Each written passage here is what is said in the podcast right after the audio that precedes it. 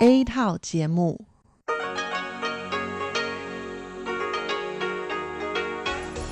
Đây là Đài Phát thanh Quốc tế Đài Loan RTI.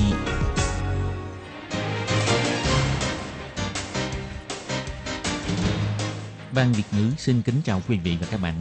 Đây là chương trình Việt ngữ Đài Phát thanh RTI được truyền đi từ Đài Loan.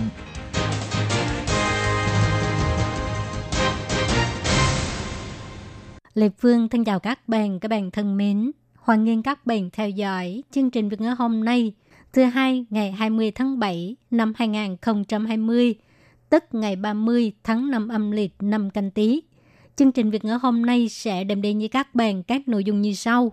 Trước hết là phần tin thời sự của Đài Loan, kế tiếp là bài chân đề, sau đó là các chương mục tiếng hoa cho mỗi ngày, tìm hiểu Đài Loan và bảng xếp hạng âm nhạc. Nhưng trước tiên, Lê Phương sẽ mời các bạn theo dõi phần tin thời sự của Đài Loan và trước hết là các mẫu tin tóm tắt.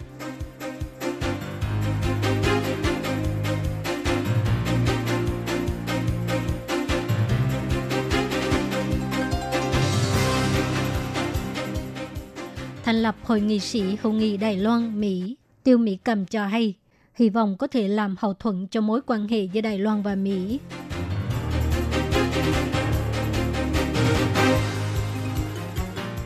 Dự thảo đổi tên hãng hàng không China Airlines và hộ chiếu sẽ được giải quyết trong tuần này.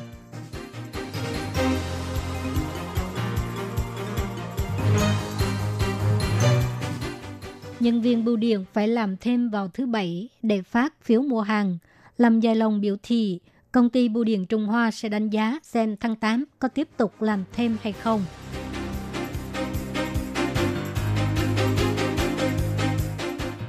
Hỗ trợ tiếp sức, cư dân mạng Đức kêu gọi Bộ Ngoại giao Đức đừng phớt lờ Đài Loan, một quốc gia có chủ quyền.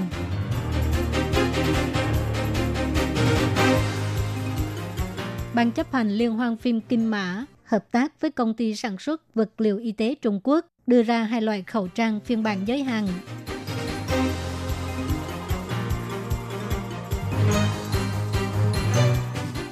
Dịch bệnh ở Mỹ nhiều lần lên đến đỉnh điểm chuyên gia y tế hàng đầu của Nhà Trắng cảnh báo rằng việc mở cửa trở lại là quá vội vàng.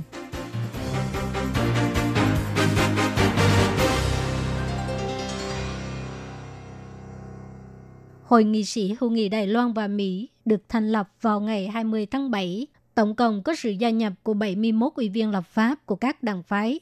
Do ủy viên lập pháp của Đảng Dân Tiến là Chi Chính đảm nhận chức chủ tịch. Tại buổi thành lập hội, Thứ trưởng Bộ Ngoại giao Từ Tư Kiềm cho biết, các nghị sĩ Quốc hội Mỹ là đối tác quan trọng của Đài Loan. Hội nghị sĩ hữu nghị Đài Loan, Mỹ đóng vai trò quan trọng trong việc tăng cường mối quan hệ giữa Đài Loan và Mỹ. Ông hy vọng trong tương lai có thể tiếp tục làm sâu sắc thêm mối quan hệ ngoại giao quốc hội, đưa mối quan hệ hai bên lên tầm cao mới. Sắp sửa đến Mỹ để nhậm chức trưởng văn phòng đại diện tại Mỹ, bà Tiêu Mỹ Cầm cho hay – Đài Loan có mối quan hệ toàn diện với Mỹ và tình hình chiến lược quốc tế đang thay đổi nhanh chóng. Hy vọng rằng Hội nghị sĩ hữu nghị Đài Loan và Mỹ có thể làm hậu thuẫn, cùng hợp tác để làm sâu sắc thêm quan hệ Đài Loan và Mỹ. Bà cho biết, năm nay vì ảnh hưởng của dịch COVID-19 không thể sang Mỹ giao lưu. Hy vọng sau trận đại dịch này có thể khôi phục sự giao lưu giữa hai bên. Bà Tiêu Mỹ Cầm cho hay. 哦，不管是在呃战略、经济、 安全、医疗，呃，还有呃政治、教育、文化。 Bất kể là trong mặt chiến lược, kinh tế, an ninh, y tế, chính trị, giáo dục hay là văn hóa vân vân, Đài Loan và Mỹ đều có sự hợp tác toàn diện và dĩ nhiên chúng tôi sẽ cố gắng hơn nữa. Hiện giờ tình hình quốc tế thay đổi rất nhanh. Tôi xin cảm ơn lời chúc phúc của quý vị và đã đồng ý làm hậu thuẫn tốt nhất cho tôi trong công tác Đài Loan và Mỹ. Giám đốc Hiệp hội Mỹ tại Đài Loan ông William Brand Christensen thì theo lời mời đến dự, lúc phát biểu ông cho biết, hai năm trước, Quốc hội Mỹ đã thông qua luật du lịch Đài Loan, dự luật Đài Bắc để tăng cường hơn nữa đạo luật quan hệ Đài Loan. Các dự luật này không chỉ có tác dụng thực sự mà còn là tiêu biểu cho sự ủng hộ mạnh mẽ bởi Quốc hội và nhân dân Mỹ và Hội nghị sĩ hữu nghị Đài Loan-Mỹ sẽ đóng một vai trò quan trọng trong việc thúc đẩy quan hệ Mỹ và Đài Loan. Ông William cho hay,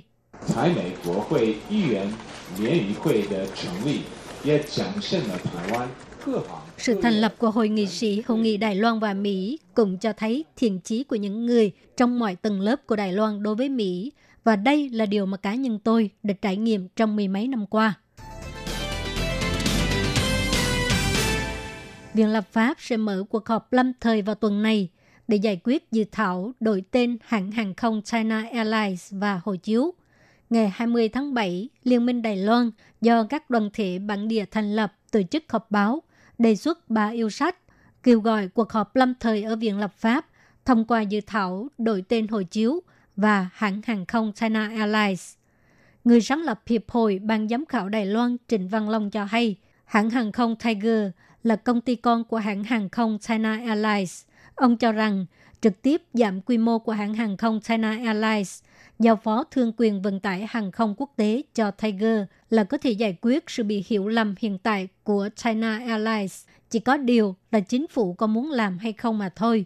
Ông Trịnh Văn Long biểu thị, trong mặt kỹ thuật, mở rộng hãng hàng không Tiger, dầm nhỏ quy mô hãng hàng không China Airlines tại hai bờ eo biển Đài Loan là được rồi – ủy thác thương quyền vận tải hàng không quốc tế cho hãng hàng không Tiger, đổi tên thành Tiger Air Taiwan, vừa có chữ Taiwan lại còn giữ nguyên chữ Tiger, như vậy sẽ có ấn tượng hơn.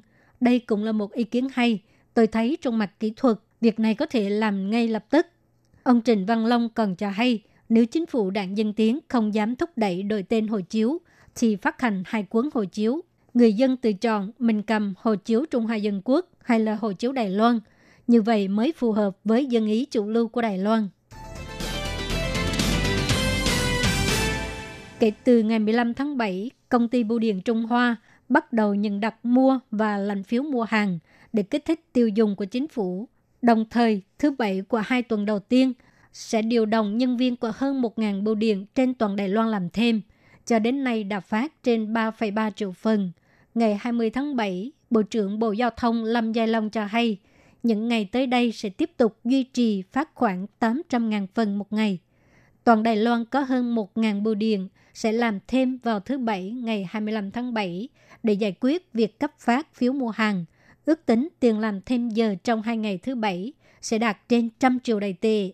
Ngày 1 tháng 8 có tiếp tục làm thêm hay không? Ông Lâm Giai Long cho hay, công ty bưu điện sẽ tự đánh giá và quyết định. Ông Lâm Giai Long biểu thị 那如果有需要，由局方面也会做评估。那这个部分涉及到的加班费，công ty bưu điện sẽ đánh giá nếu cảm thấy cần thiết. Còn về vấn đề liên quan đến tiền làm thêm giờ, Bộ Giao thông cũng sẽ đặc biệt yêu cầu công ty bưu điện nhất định phải căn cứ theo luật lao động cơ bản để bảo vệ quyền lợi của nhân viên.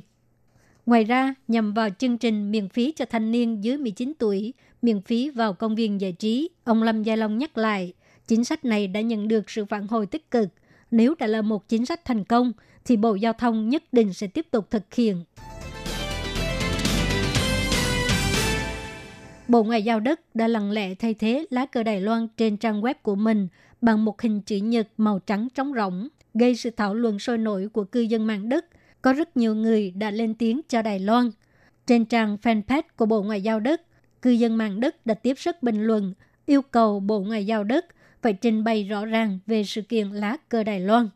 Một cư dân mạng Đức bình luận, hy vọng Bộ Ngoại giao Đức giải thích rõ ràng. Cô còn úp ảnh Đài Loan và nói, quý vị đã quên rồi. Một cư dân mạng khác cho hay, Bộ Ngoại giao Đức phải dám trưng bày lá cờ tự do, không để trống và không lo lắng về việc Bắc Kinh nổi dừng. Còn một cư dân mạng khác cũng nói rằng, Bộ Ngoại giao Đức nên cảm thấy xấu hổ, đã phớt lờ một quốc gia có chủ quyền như Đài Loan – dùng cờ trắng để giải thích trên trang web của Bộ Ngoại giao. Còn có một người nhắc đến việc Đài Loan quyên tặng khẩu trang cho Đức. Hey, mọi người biết không, 3 tháng trước, Đài Loan đã tặng Đức một triệu chiếc khẩu trang. Xin mời Bộ Ngoại giao hãy giải thích rõ sự kiện lá cờ Đài Loan. Trên trang Twitter của Ngoại trưởng Đức Heiko Maas, cư dân mạng cùng dán ảnh chụp ô trống thay thế cho lá cờ Đài Loan trên trang của Bộ Ngoại giao Đức và kèm theo dấu hỏi yêu cầu giải thích rõ ràng một cư dân mạng phê bình ông ngoại trưởng Đức Heiko Maas hèn nhát, đồng thời yêu cầu hãy dán lá cờ của Đài Loan vào ô trống. Cũng có cư dân mạng dán một loạt ảnh lá cờ Đài Loan để ủng hộ Đài Loan. khẩu trang của công ty sản xuất vật liệu y tế Trung Quốc của Đài Loan, gọi tắt CSD, rất hot và đã giành được sự chú ý của Ban chấp hành Liên hoan phim Kim Mã. Ngày 20 tháng 7, Ban chấp hành Liên hoan phim Kim Mã tuyên bố sẽ hợp tác với công ty sản xuất vật liệu y tế Trung Quốc đưa ra hai loại khẩu trang phiên bản giới hạn mang tên Kim Mã và CSD. Khẩu trang được thiết kế với màu nền là màu đen điềm tĩnh, kết hợp với logo vàng kim của Kim Mã và các khối màu đặc biệt như là xanh lá cây, tím, cam, đỏ, vàng và xanh dương, cũng tượng trưng cho tinh thần sáng tạo độc đáo của các nhà làm phim. Ngoài hai kiểu khẩu trang phiên bản giới hạn, người được đề cử giải Kim Mã lần này còn được tặng một hộp khẩu trang số lượng có hàng dành riêng cho khách của CSD. Thông tin về việc bán loại khẩu trang Kim Mã CSD này sẽ được tuyên bố vào tháng 10. Các hoạt động đăng ký tham gia giải Kim Mã lần thứ 57 sẽ được kết thúc vào ngày 31 tháng 7. Dịch COVID-19 bùng phát đã gần 4 tháng nay, nhưng cho tới bây giờ vẫn chưa thấy dấu hiệu dừng lại, thậm chí còn bùng phát đợt hay sau khi khởi động lại kinh tế vào tháng 6. Trong lúc nhiều tiểu bang ở Mỹ được khởi động lại nền kinh tế kể từ tháng 6, số ca nhiễm mới trong một ngày tại Mỹ đã không ngừng phá vỡ kỷ lục.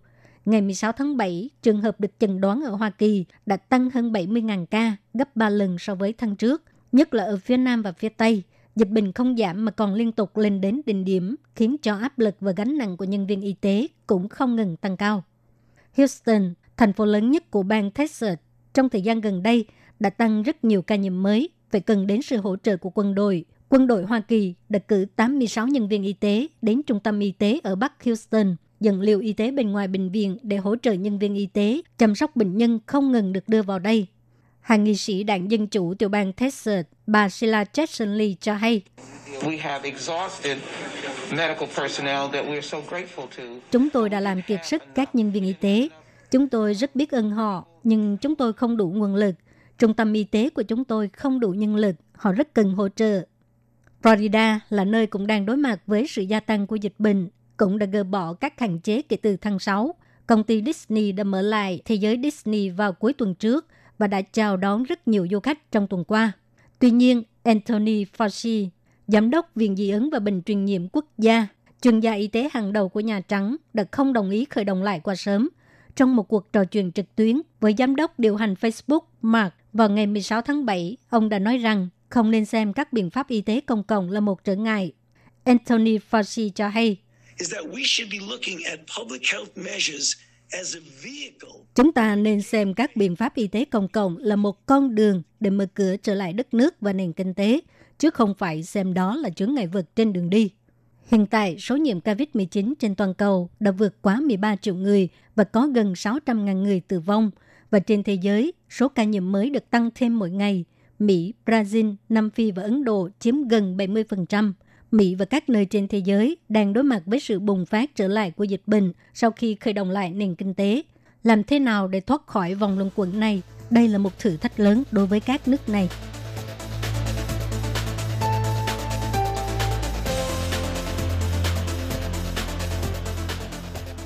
Các bạn thân mến, các bạn vừa theo dõi phần tin thời sự của Đài Phát thanh Quốc tế Đài Loan RTI do Lê Phương thực hiện. Xin cảm ơn các bạn đã quan tâm và theo dõi. Lê Phương xin hẹn gặp lại các bạn vào tuần sau cũng trong giờ này. Quý vị và các bạn thính giả thân mến, chương trình phát thanh tiếng Việt của Đài Phát thanh Quốc tế Đài Loan RTI được truyền thanh 3 buổi tại Việt Nam, mỗi buổi phát một tiếng đồng hồ. Buổi phát chính vào lúc 6 giờ đến 7 giờ tối hàng ngày giờ Việt Nam qua tần số SW 9425 kHz với sóng dài 31 m. Buổi phát lại lần thứ nhất vào hôm sau 9 giờ tới 10 giờ tối qua tần số SW 9625 kHz với sóng dài 31 m Buổi phát lại lần hai vào sáng hôm sau, lúc 6 giờ tới 7 giờ qua tần số SW 9745 kHz với sóng dài 25 m. Ngoài ra tại Đài Loan, ở khu vực Giang Nghĩa, Vân Lâm và Đài Nam có thể đón nghe chương trình của Ban Việt ngữ qua tần số AM 1422 kHz vào lúc 8 giờ tới 9 giờ tối mỗi thứ ba hàng tuần và chương trình sẽ được phát lại vào hôm sau lúc 9 giờ tới 10 giờ sáng. Sau đây xin mời quý vị và các bạn tiếp tục đón nghe nội dung chương trình hôm nay.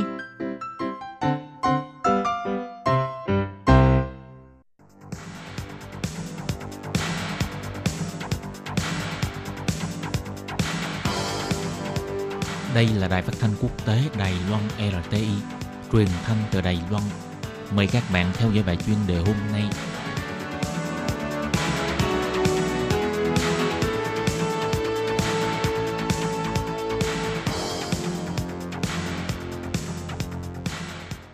Thúy Anh xin kính chào quý vị và các bạn. Chào mừng các bạn cùng đến với bài chuyên đề ngày hôm nay. Chuyên đề hôm nay có chủ đề là Tổng thống Mỹ ông Donald Trump đưa ra luật tự trị Hồng Kông. Vận mệnh của Hòn Ngọc Phương Đông vẫn chưa biết sẽ đi đâu về đâu. Và sau đây mời các bạn cùng lắng nghe nội dung chi tiết của bài chuyên đề ngày hôm nay.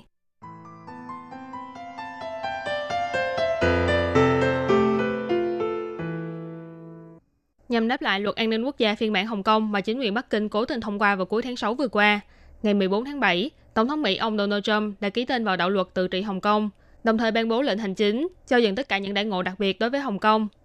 Trong lúc hai bên vẫn đang trong tình thế căng thẳng như hiện tại, hành động này của ông Trump có thể nói là đã dán một đòn nặng vào Bắc Kinh. Từ năm ngoái đến nay, những sự kiện đấu tranh giành dân chủ ở Hồng Kông vẫn luôn là tiêu điểm quan tâm của toàn cầu. Sau khi Bắc Kinh đưa ra luật an ninh quốc gia phiên bản Hồng Kông nhằm phá hoại sự tự trị của đặc khu này, khiến cho người dân hoang mang bất an, nên chính phủ ông Trump ký thông qua đạo luật tự trị Hồng Kông lên án Trung Quốc chưa thực hiện đúng nghĩa vụ được quy định trong tuyên bố chung của chính phủ Vương quốc Liên hiệp Anh và Bắc Ireland với chính phủ Cộng hòa Nhân dân Trung Hoa về vấn đề Hồng Kông. Vì thế sẽ làm theo kiến nghị trong đạo luật, trừng phạt những người và tổ chức giúp làm suy giảm quyền tự do và tự trị của Hồng Kông.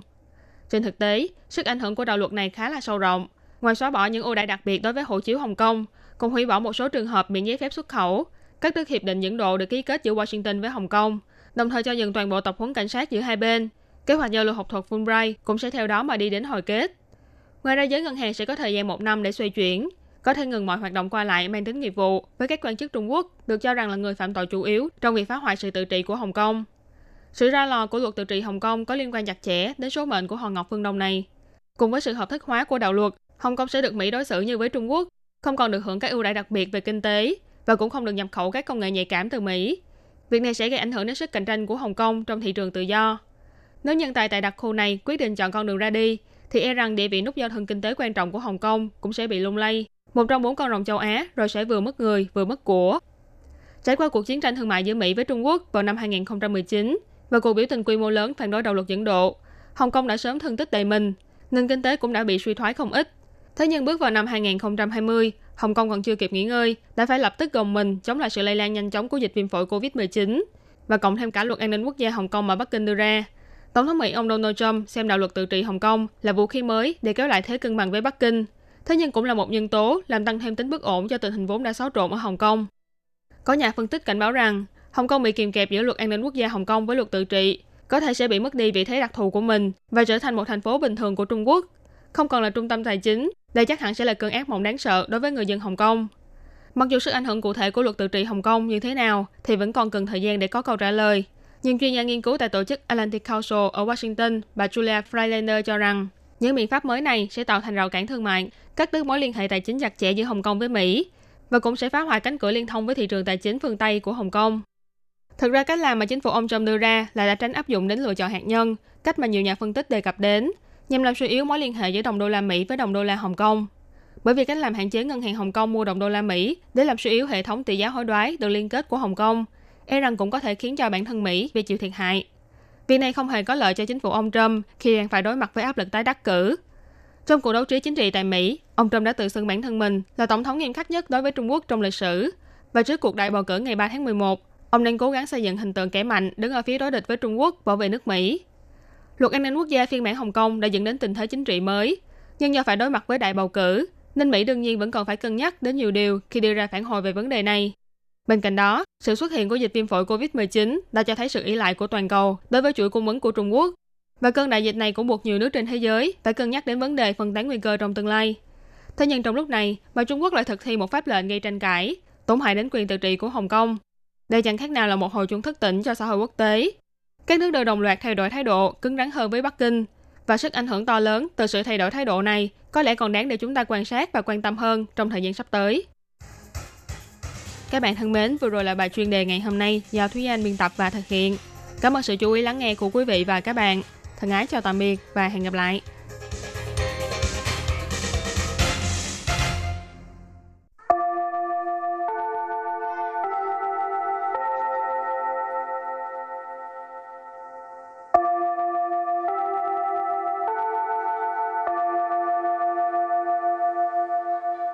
Xin mời quý vị và các bạn đến với chuyên mục Tiếng Hoa cho mỗi ngày do Lệ Phương và Thúy Anh cùng thực hiện.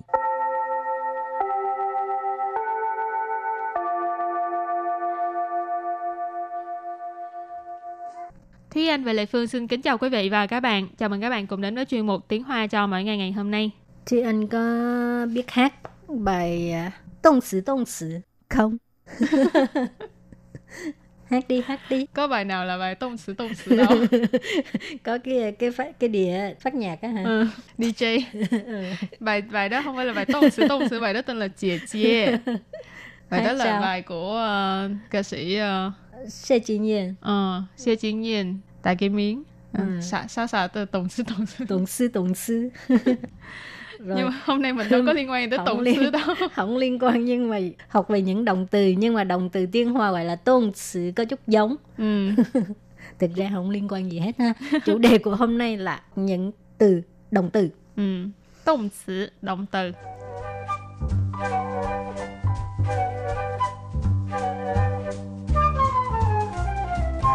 Từ đầu tiên mà chúng ta học hôm nay đó là từ. Thiên thiên. Thiên Thiên nghĩa là nghe. Rồi kế tiếp là Xua Xua Xua Nói.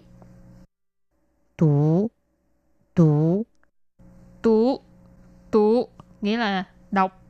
Nghe rồi nói rồi đọc. Tiếp tục là Xie Xie Xie Xie Viết bây giờ nghe nói đọc viết xong rồi ha. Thì ừ. bây giờ mình chuyển vào một cái động từ khác đó là thả thả thả thả nghĩa là trèo. Thường là mình có thể dùng trong thả san thì mình có thể nói là leo núi. Còn nếu như mình dùng thả su thì là trèo cây.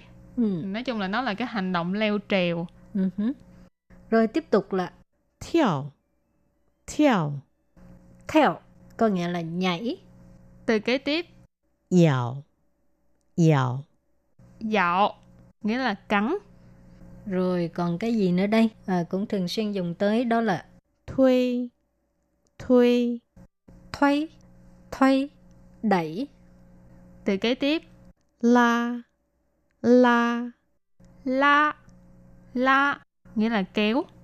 Rồi tiếp tục là Xì Xì.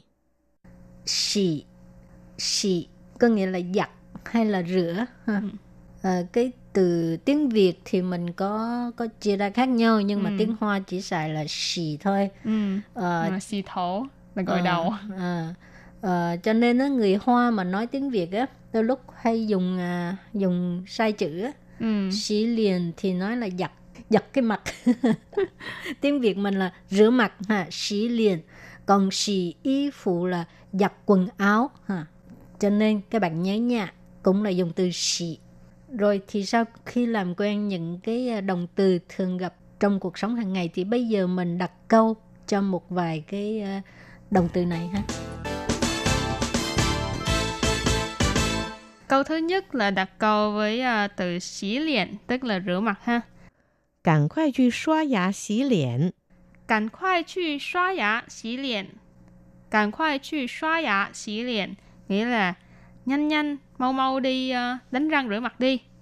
Cái câu này thường là nghe ba mẹ hay nói ha. Hồi nhỏ đúng là hay nghe ba mẹ nói câu này. Hồi Kêu- nhỏ sao lì lợm quá hả? Kêu mình nhanh nhanh đi ờ, đánh răng rửa mặt. Tại vì à, hồi nhỏ mình ngủ dậy cái là ham chơi chứ Ừ. không có chịu đánh răng rửa mặt. Ừ. còn khi mà lớn lên rồi cái việc đầu tiên ngủ dậy cái là đi đánh răng rửa mặt à ừ. 赶快 cảnh khoai là nhanh chóng mau lên. Ở đây thì nó cũng ờ, có mang nghĩa là cầu khiến tức là kêu mình phải thúc giục mình phải nhanh lên. Chữ chữ là đi. Xoa giả. Xoa giả là đánh răng. Xí liền xí liền này có nói là rửa mặt. Rồi bây giờ cũng đặt câu cho từ xì nhưng mà tiếng Việt mình lại khác ha. Xì giặt. 洗衣服之前要先泡吗？洗衣服之前要先泡吗洗衣服之前要先泡吗 có nghĩa là ờ, trước khi giặt quần áo có cần phải ngâm không 洗衣 服 Ờ, sĩ y phủ tức là giặt quần áo. 之前 之前tức là trước khi. 要 Yào là phải. 先 泡吗？ Sen泡mà. Sen là trước tiên hả?泡là ngâm. Yào sen泡mà. À, à, có phải à, ngâm trước không? Ừ. Và câu kế tiếp là đặt câu với từ là phá, nghĩa là trèo hoặc là leo. 这周末一起去爬山吧。这周末一起去爬山吧。这周末一起去爬山吧。Câu này có nghĩa là Cuối tuần này, cùng đi leo núi đi.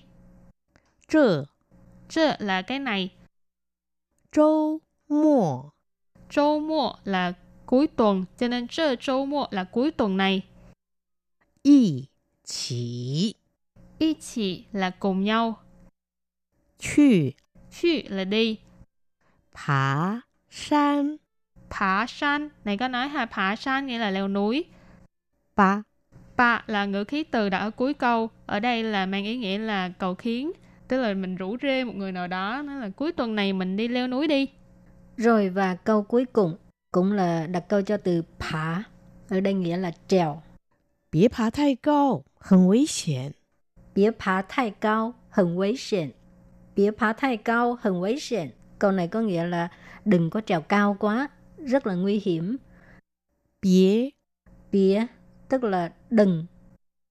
Thai cao Thai cao tức là cao quá, quá ừ. cao.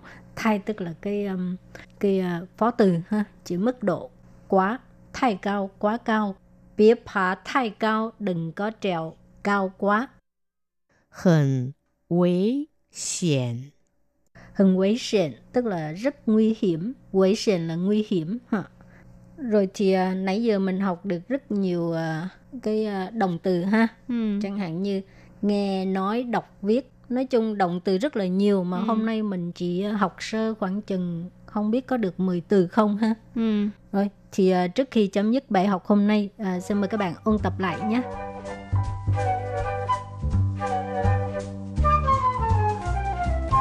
Thinh thinh Thiên. Thiên nghĩa là nghe. Rồi kế tiếp là Xua Xua Xua Nói. Tú Tú Tú Tú Nghĩa là đọc. Nghe rồi nói rồi đọc. Tiếp tục là Xie Xie Xie Xie Viết. Bây giờ nghe nói đọc viết xong rồi ha Thì ừ. bây giờ mình chuyển vào một cái động từ khác Đó là Phá. Thả Thả Thả nghĩa là trèo. Thường là mình có thể dùng trong thả san thì mình có thể nói là leo núi. Còn nếu như mình dùng thả su thì là trèo cây. Ừ. Nói chung là nó là cái hành động leo trèo. Uh-huh. Rồi tiếp tục là Theo Theo Theo có nghĩa là nhảy. Từ kế tiếp. Dạo Dạo Dạo. Nghĩa là cắn. Rồi còn cái gì nữa đây? À, cũng thường xuyên dùng tới đó là thuê, thuê, thuê, thuê, đẩy. Từ kế tiếp, la, la, la, la, nghĩa là kéo. Rồi tiếp tục là xì, xì, xì, xì, có nghĩa là giặt hay là rửa. À, cái từ tiếng Việt thì mình có có chia ra khác nhau nhưng mà Ừ. tiếng Hoa chỉ xài là xì thôi Ừ. Ờ, xì thổ là gội Ờ, đầu. à, ờ, cho nên á, người Hoa mà nói tiếng Việt á đôi lúc hay dùng à, dùng sai chữ á. Ừ. Xí liền thì nói là giặt giặt cái mặt tiếng Việt mình là rửa mặt ha xí liền còn xì y phụ là giặt quần áo ha và bài học của ngày hôm nay cũng xin tạm khép lại tại đây. Cảm ơn sự chú ý theo dõi của quý vị và các bạn. Thân ái chào tạm biệt và hẹn gặp lại. Bye bye. bye bye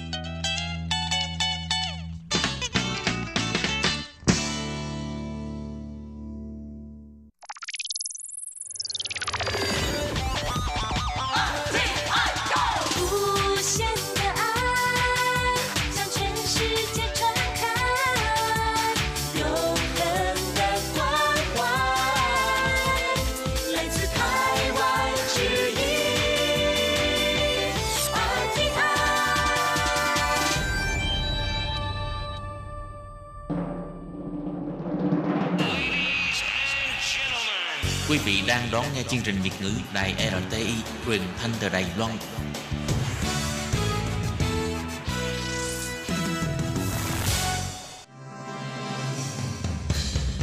Hoan nghênh quý vị và các bạn đến với chuyên mục Ống kính rộng giới thiệu những thông tin Đài Loan liên quan tới ngoại giao, giáo dục, nông nghiệp, khoa học công nghệ, xã hội, vân vân do Hải Ly thực hiện. Các bạn thân mến, Hải Ly xin chào các bạn. Hoan nghênh các bạn đến với chuyên mục tìm hiểu Đài Loan vào thứ hai đầu tuần. Thưa các bạn, trong chuyên mục tuần trước, Hải Ly đang giới thiệu với các bạn một điểm đến thú vị của Đài Loan trong kỳ nghỉ hè. Đó là quần đảo Bành Hồ Phấn Hú, là đảo ngoài khơi lớn nhất của Đài Loan với diện tích 128 km vuông được hợp thành bởi 90 hòn đảo nhỏ. Trong chuyên mục vào tuần trước, Hải Ly ờ, đã giới thiệu với các bạn về một điểm nhấn quan trọng của Bành Hồ, đó là lễ hội pháo hoa Bành Hồ quốc tế diễn ra vào mùa hè hàng năm và đó cũng là một trong 10 điều cần làm khi đến Bành Hồ. Vậy trong chương mục hôm nay, Hải Ly xin mời các bạn tiếp tục khám phá 9 điểm còn lại mà chúng ta không thể bỏ qua khi đến Bành Hồ nha các bạn.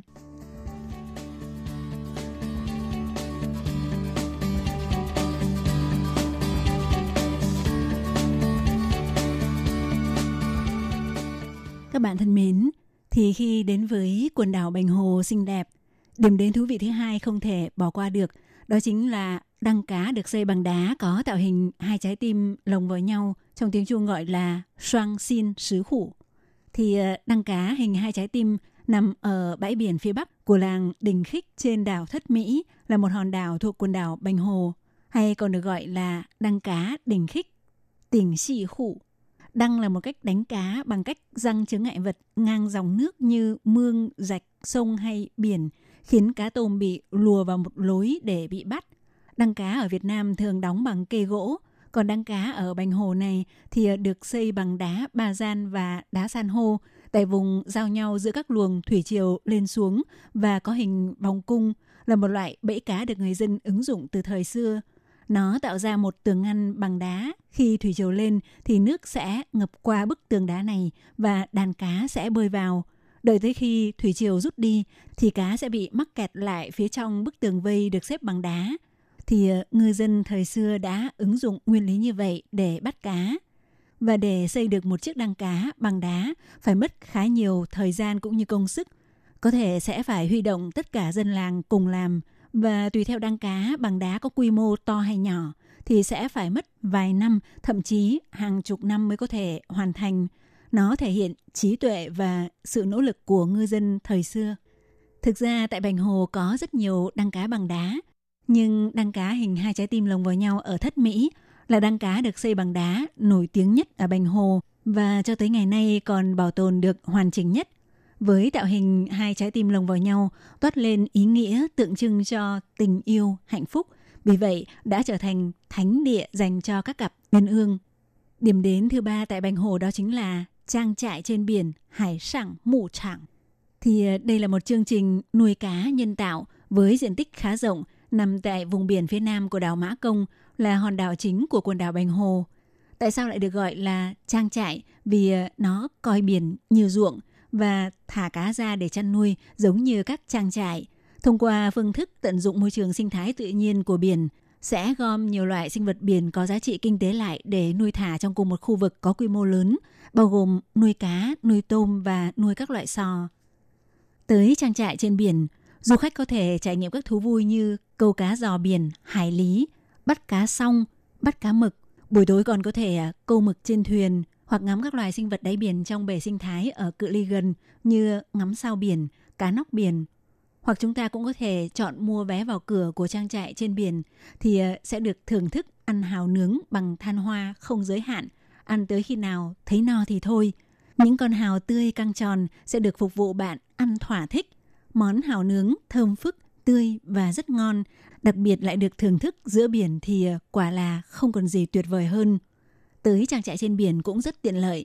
chỉ việc tới bến tàu Nam Hải tại đảo Mã Công, Mã Cung, Nán Hải, Mã Thấu, đáp tàu nhanh thì khoảng 15 phút là đến được trang trại trên biển. Giá vé cũng rất hợp lý, chỉ 500 đài tệ vé người lớn, 300 đài tệ vé trẻ em mà có thể ăn hào nướng và vui chơi ngắm cảnh thỏa thích. Điểm đến thứ tư không thể bỏ qua ở Bành Hồ đó là bãi biển Sơn Thủy, San Sủy, Sa Than. Nằm ở vành đai phía nam của đảo Mã Công, do địa hình tự nhiên đã tạo ra một vịnh biển tự nhiên rất đẹp. Bãi cát Sơn Thủy trước đây được gọi là bãi cát lợn mẹ rất xuống biển, mù chu lùa sẩy hải than. Nghe kể lại rằng, trước đây tại khu vực Sơn Thủy thuộc thị xã Mã Công, đa số người dân sinh sống ở đây đều nuôi lợn. Tương truyền khi đó có rất nhiều bạch tuộc xuất hiện ở biển. Chúng đã vươn những chiếc vòi xúc tu để cuốn lấy những con lợn con và lôi xuống biển. Có một lần, lợn mẹ vì để cứu lợn con bị cuốn xuống nước nên không may cũng bị bạch tuộc lôi xuống biển.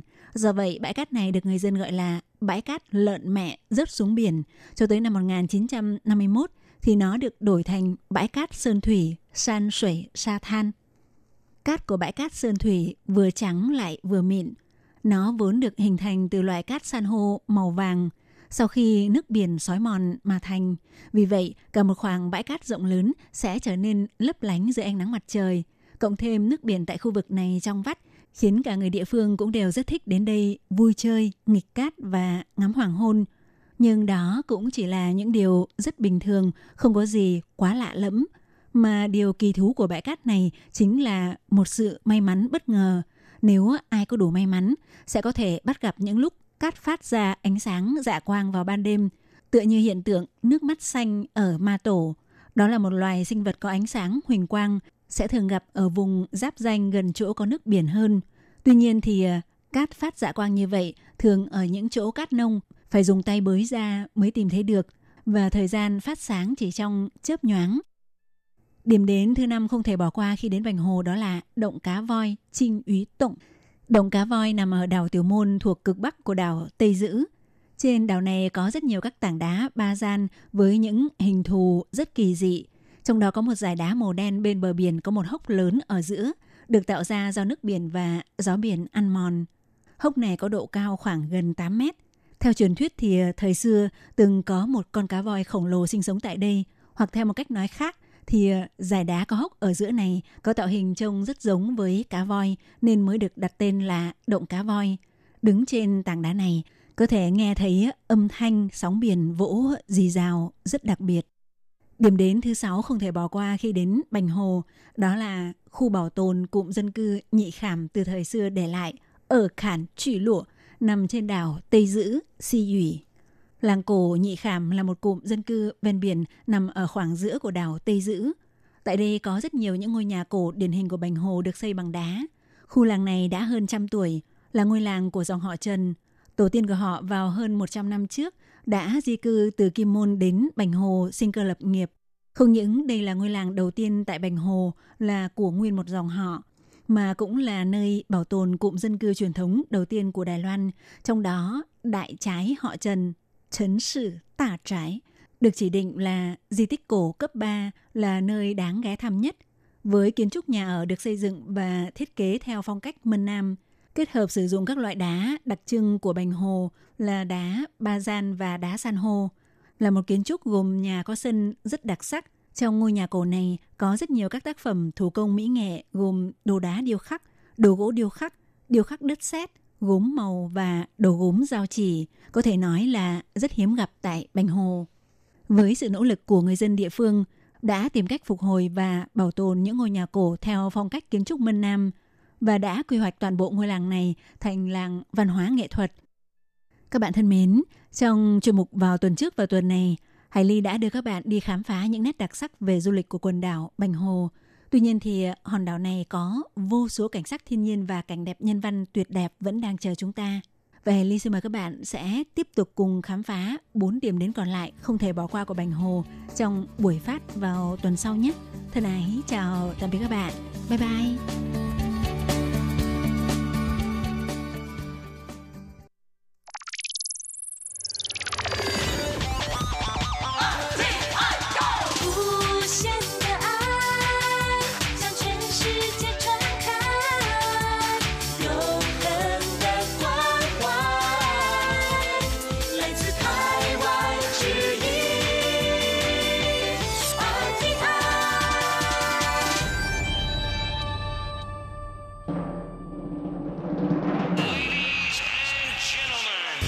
Đang đón nghe chương trình Việt ngữ Đài RTI truyền thanh từ Đài Loan.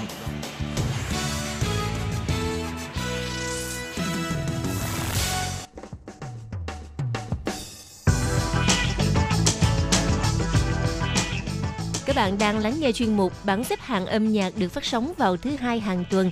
Đây là một chuyên mục hứa hẹn sẽ mang đến cho các bạn những ca khúc và những album thịnh hành nhất, nổi tiếng nhất trong làng nhạc hoa ngữ. Nào bây giờ thì hãy gác bỏ lại tất cả những muộn phiền và cùng lắng nghe bảng xếp hạng âm nhạc cùng với Tường Vi.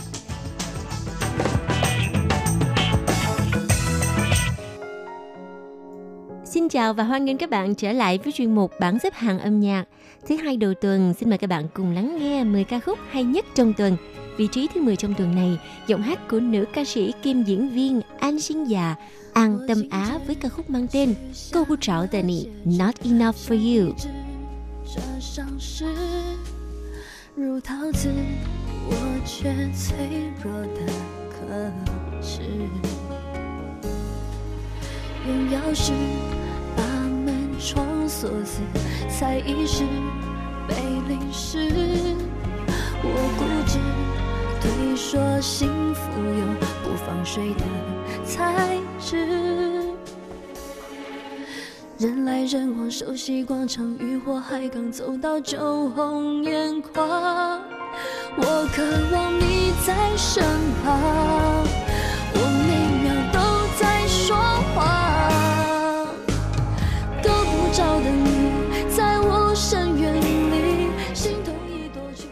theo đây là vị trí thứ 9, nữ ca sĩ Trấn Xào Xạ, Trần Tiểu Hà sẽ đưa chúng ta trở về một thế giới hoài cổ trong ca khúc mang tên An ủ, điệu nhảy trong màn đêm. Mời các bạn cùng lắng nghe nhé.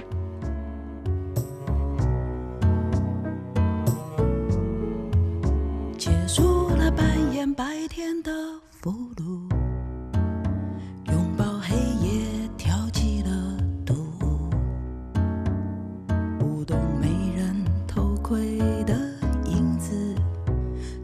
走在黑暗中多么清楚，黑暗有一种疗伤的温度，会让灵魂蒸发。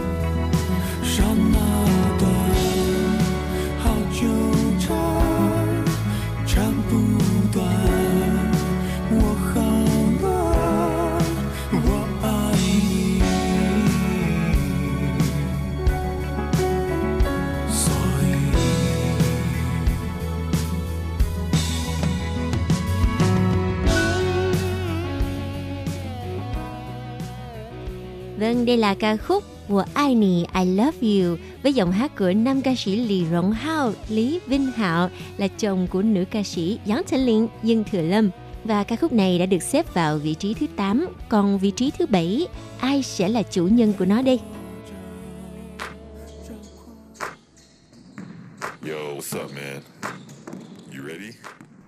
Và bây giờ là sự trở lại đầy ngoạn mục của nam ca sĩ Ú Khơ Chuyện Ngô Khắc Quần với ca khúc mang tên Thiên Minh, Thiên Mệnh, vị trí thứ bảy của bảng xếp hạng nhạc. Nhạc. 尽头的水行舟，我依旧行走，从未停留。哎，发现这条路，好像没尽头，我依旧在行走，绝不原地流过。铭记着每一刻，让我们集体找拒绝这懒惰，不停的我们用应有的领受，记着面对镜头，还在信手，不带并斗，代表所有阴谋，绝不停手。My flow 精英剔透，究竟能听不听的清音频，已经进入你的心灵，行业的精英，足够的信心，专注的倾听，让你们越听越清醒。不管在西藏还是在北京，迈出的步伐从没有过后悔的心，即使远在他乡，我们隔着屏幕也能融化你们心中的冰。每一次的困境让我躁动，Tell me who I am，我习惯拥抱挫折，不被操控，Tell me who I am。我的个性一向固执，Tell me who I am，这让我心跳快速跳动，那就 Tell me who I am。被人 jan 探万溪水月，在城寨没人看见，尊严和呼吸全都被抽丝剥茧，拼了命要浮出水面，不让仇事给我湮灭。流着血让我清楚知道生 who 死 I 不就在靠到。最后一秒，哪怕声带撕裂，原谅我目中无人，忽略一切的态度，导致你。直接逼我肆虐，叫我 King Machine，直接杀进野区，无所畏惧，吞噬所有的 buff。I'm top，将会输给你。最后的 buff。这么强度的三岔口，随便三九的拿下了反架 Q，你。不敢插手，只能穿下油，找不到任何办法，就只能在塔下干翻超手。You know my bro，Where you gonna go？狂浪四射，无路可走，只能够吹下头瑟瑟发抖。我击退，我将豪放的福把握每个机会把他们击碎，哪怕身体疲惫，那也绝对不会轻易将我击退。天地积累的 power 只被我击溃，所有的诋毁，这意味着我绝对不再承受下这么的社会，让你万念俱灰。没人 jan 探万溪水月，在深宅没人看见，尊严和呼吸全都被抽丝剥茧，拼了命要复述水面，不让仇视给我湮灭。流着血让我清楚知道 who I am。 Giọng hát của nam ca sĩ được xếp ở vị trí thứ 6 là người lần đầu tiên có mặt trong bảng xếp hạng âm nhạc Châu Trân Trợ, Khu Trấn Triết với ca khúc mang tên Thái Dạng. Mặt trời, mời các bạn cùng lắng nghe. 你总感到落寞、沮丧，你总感到失望。对于人生未来， 总有太多迷惘。你总伪装自己不痛，你总笑着逞强。对于爱情害怕触碰，放弃挣扎。你看着我眼睛，你记着我心里，无涯风雨，别忘记还有我站在这里。我只想做你的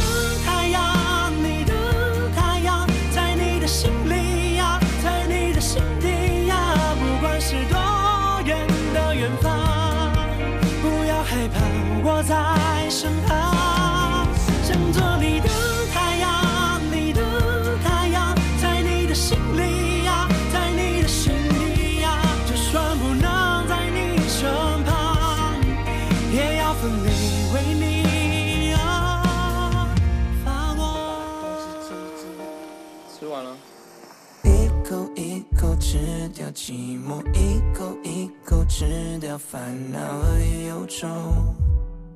吃饭不张口，If I could 一口一口吃掉难过，一口把想念都化成肠胃蠕动，吃到肚子痛也不一个人上班，一个人下班。个人生的麻烦。白米饭一碗，辣椒酱一罐，大汤吃一半，舌头代替我呐喊。哦日子就这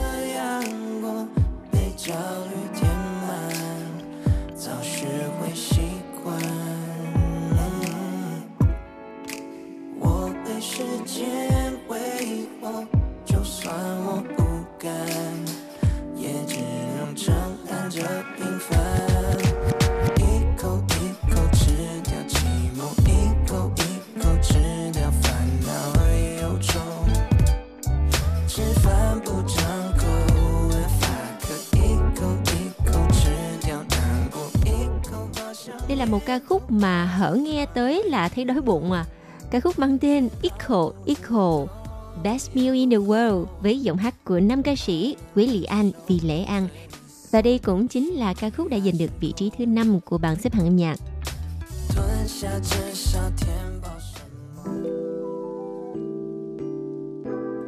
最近怎么样? How have you been? Đây là bài hát đã giành được vị trí thứ tư trong tuần này với giọng hát của nữ ca sĩ Xuân Diệu An, Tôn Vu An. Mời các bạn cùng lắng nghe. 回答生活的真相，说的都很好，有吗？我在逞强，难道要介绍我都正在长？Don't ask me，嘿，你最近怎么样？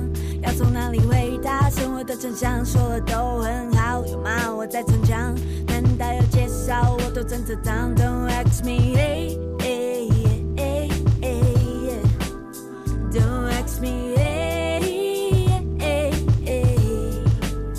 Don't ask me 我把我的昨天借给你自己去挖掘那些差异我把我的昨天借给你你自己去玩你的游戏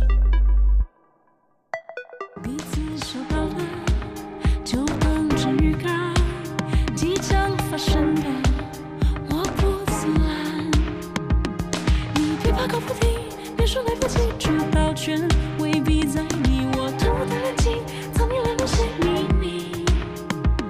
你别怕太具体，别说会是你，接下来静止语气，我会用呼吸，引导你走进序曲。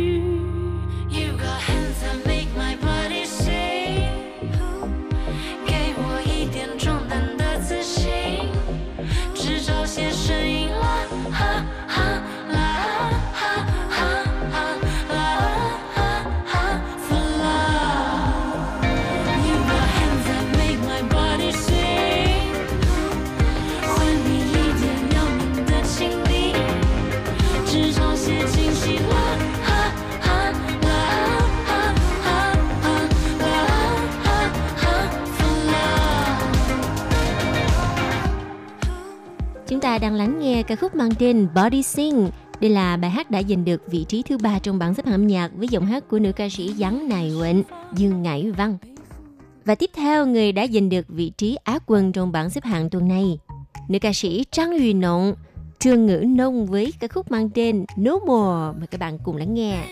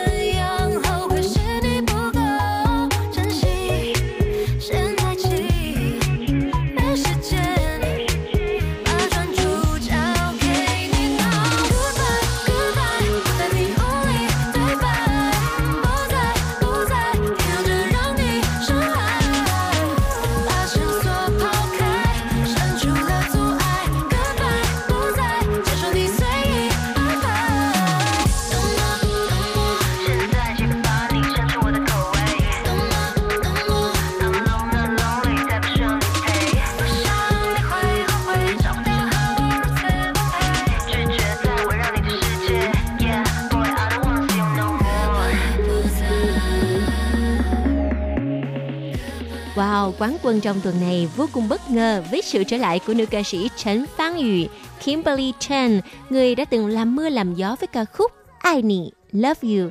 Và giờ đây, vị trí quán quân mời các bạn cùng lắng nghe bài hát mới của Trần Phan Yu, Ni Quang, Ngược Nắng. Bài hát quán quân cũng là ca khúc cuối cùng của bảng xếp hạng âm nhạc. Xin cảm ơn sự chú ý đón nghe của các bạn và hẹn gặp lại trong chuyên mục tuần sau cũng vào giờ này nha. Bye bye. 离开释怀，很短暂又重来，有时候自问自答，不能困难把我们击散，责备自己那么不勇敢，你还